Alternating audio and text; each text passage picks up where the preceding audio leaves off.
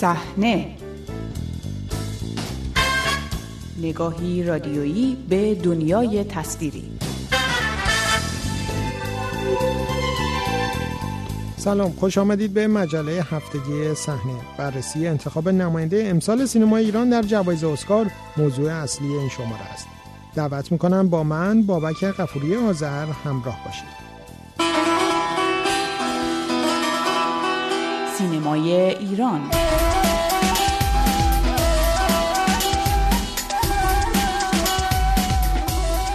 هفته گذشته اعلام ناگهانی و بی سابقه نام فیلم مستند در جستجوی فریده به عنوان نماینده امسال سینمای ایران برای شرکت در بخش بهترین فیلم خارجی زبان جوایز اسکار 2020 باعث طرح مباحث مختلف درباره این انتخاب و دلایل آن شد.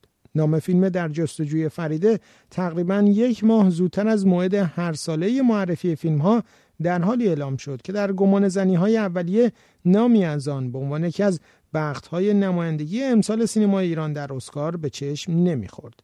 عمده پیش بینی ها به احتمال انتخاب دو فیلم قصر شیرین ساخته رضا میرکریمی و متری شیش ساخته سعید روستایی مربوط می‌شد. در خبر رسمی منتشر شده درباره نحوه انتخاب فیلم نهایی هم به حضور این دو فیلم در میان گزینه های نهایی اشاره و گفته شد که هیئت انتخاب در نهایت از میان سه فیلم قصر شیرین، متری شیشونیم و در جستجوی فریده به انتخاب فیلم مستند رأی داده است. این انتخاب اما سرآغاز بحث و جدلهای فراوان شد. گروهی با اشاره به انتخاب فیلم متری شیشونیم برای نمایش در بخش افقهای دوره پیشروی جشنواره فیلم ونیز می‌گفتند هیئت انتخاب باید تا برگزاری این جشنواره صبر می‌کرد تا شاید موفقیت احتمالی این فیلم شانسش را برای موفقیت در اسکار هم افزایش می‌داد. متری شیشونیم با داستانی درباره تلاش‌های یک مأمور پلیس مبارزه با مواد مخدر برای محکومیت یک قاچاقچی عمده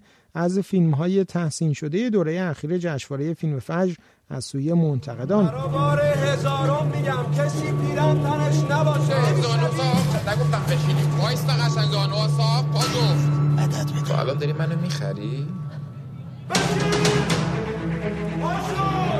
سوی دیگر بحث ها طرفداران فیلم قصر شیرین بودند.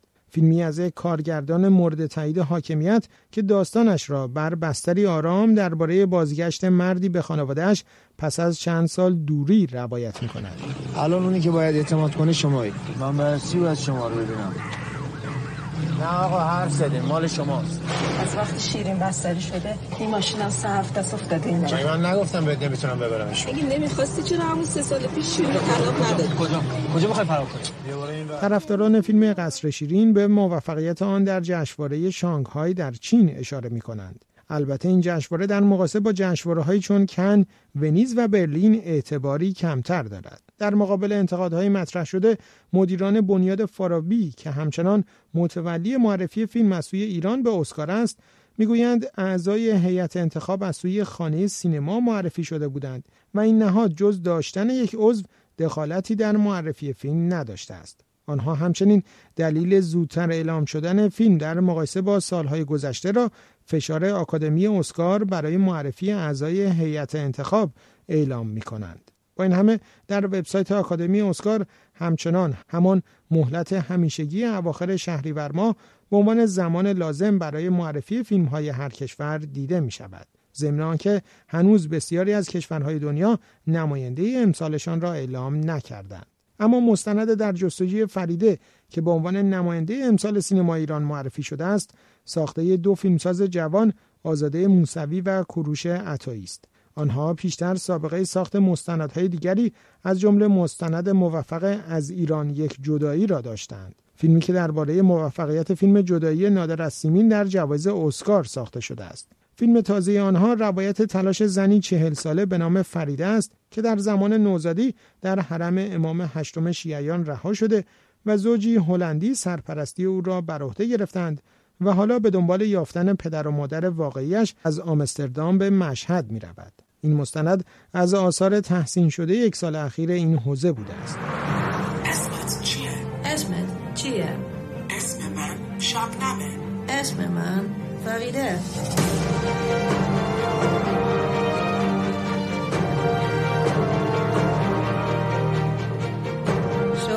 ben ik nog nooit geweest.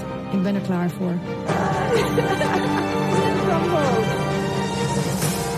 جدا از استدلال های طرف های مختلف درباره لزوم معرفی هر کدام از فیلم های مطرح شده اعلام فیلمی مستند به عنوان نماینده یک کشور در بخش بهترین فیلم خارجی زبان اتفاق غیر مرسوم و کم سابقه ای محسوب می شود. هومنه داوودی نویسنده و منتقد سینمایی مقیم کانادا هم در این باره چنین می‌گوید. مستندها توی اسکار یه بخش مخصوص به خودشون دارند و مستندهای خارجی هم اونجا بودن. من به یاد دارم که نامزد شدن ولی توی بخش بهترین فیلم خارجی زبان خیلی غیر معمول و غیر عادی هستش این مورد. تا جایی که سابقه تاریخی مراسم اسکار بهمون میگه خیلی غیر عادیه. معرفی فیلمی مستند از سوی ایران به اسکار در مقطعی انجام می شود که توجه به فیلم های مستند نه تنها در جوایز اسکار بلکه در دیگر رویدادهای سینمایی بین المللی هم افزایش یافته است. این افزایش توجهات آیا می تواند زمین ساز موفقیتی برای فیلم در جستجوی فریده شود؟ هومن داوودی چنین پاسخ می دهد.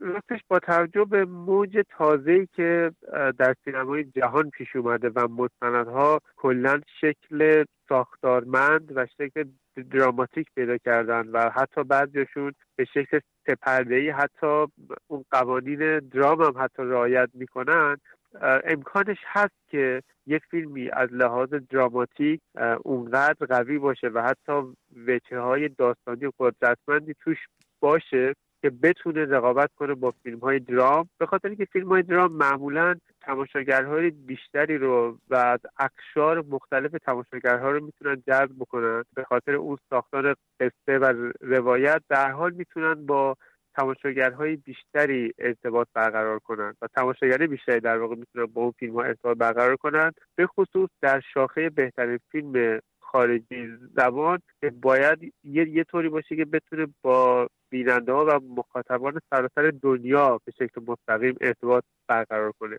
ولی این امکانش هست. حالا درسته که این اتفاق نیفتاده تا به حال و هیچ مستندی نیومده برنده بهترین فیلم خارجی زبان بشه در اسکار احتمالش خیلی ضعیفه ولی به حال این احتمال هست. ولی شاید چیزی که بتونه خیلی احتمال قوی بکنه جایزه های مختلفی است که اون فیلم می‌تونه قبل از مراسم اسکار برده باشه. فرشته تایرپور تهیه کننده فاطمه معتمداریا بازیگر ابوالحسن داوودی کارگردان تورج منصوری فیلمبردار رسول صدرعاملی کارگردان امیر اثباتی طراح صحنه مرتزا رزاق کریمی تهیه کننده مهرزاد دانش منتقد و رائد فریدزاده معاون بین الملل بنیاد سینمایی فارابی اعضای هیئت انتخاب فیلم ایرانی برای اسکار را تشکیل می‌دادند. خبرهای غیررسمی که از مذاکرات این جمع پس از اعلام فیلم نهایی منتشر شد نشان از اختلاف نظر شدید آنها بر سر انتخاب میان دو فیلم متری شیش و نیم و قصر شیرین داشت و گفته می شود به دلیل همین اختلاف نظرهای شدید سرانجام رأی نهایی به انتخاب فیلم مستند در جستجوی فریده داده شده است. سینمای جهان اکران سینماهای جهان به تدریج آماده ورود به فصل نمایش فیلم های مدعی جوایز سینمایی آخر سال است و در این میان فیلم روزی روزگاری در هالیوود تازه ترین ساخته کوئنتین تارانتینو کارگردان تقدیر شده پس از شروعی امیدوارانه با کاهش نسبی تماشاگرانش روبرو شده است. این فیلم که پیش بینی می‌شد با حضور بازیگران شناخته شده چون براد پیت لئوناردو دیکاپریو و مارگو رابید احتمال موفقیت بیشتری در مقایسه با ساخته های قبلی سازندش چون جانگوی رها شده و حرامزاده های لعنتی داشته باشد پس از چهار هفته نمایش مجموع فروشش را در دنیا به رقمی در حدود 180 میلیون دلار رسانده است. رقمی که چندان چشمگیر محسوب نمی شود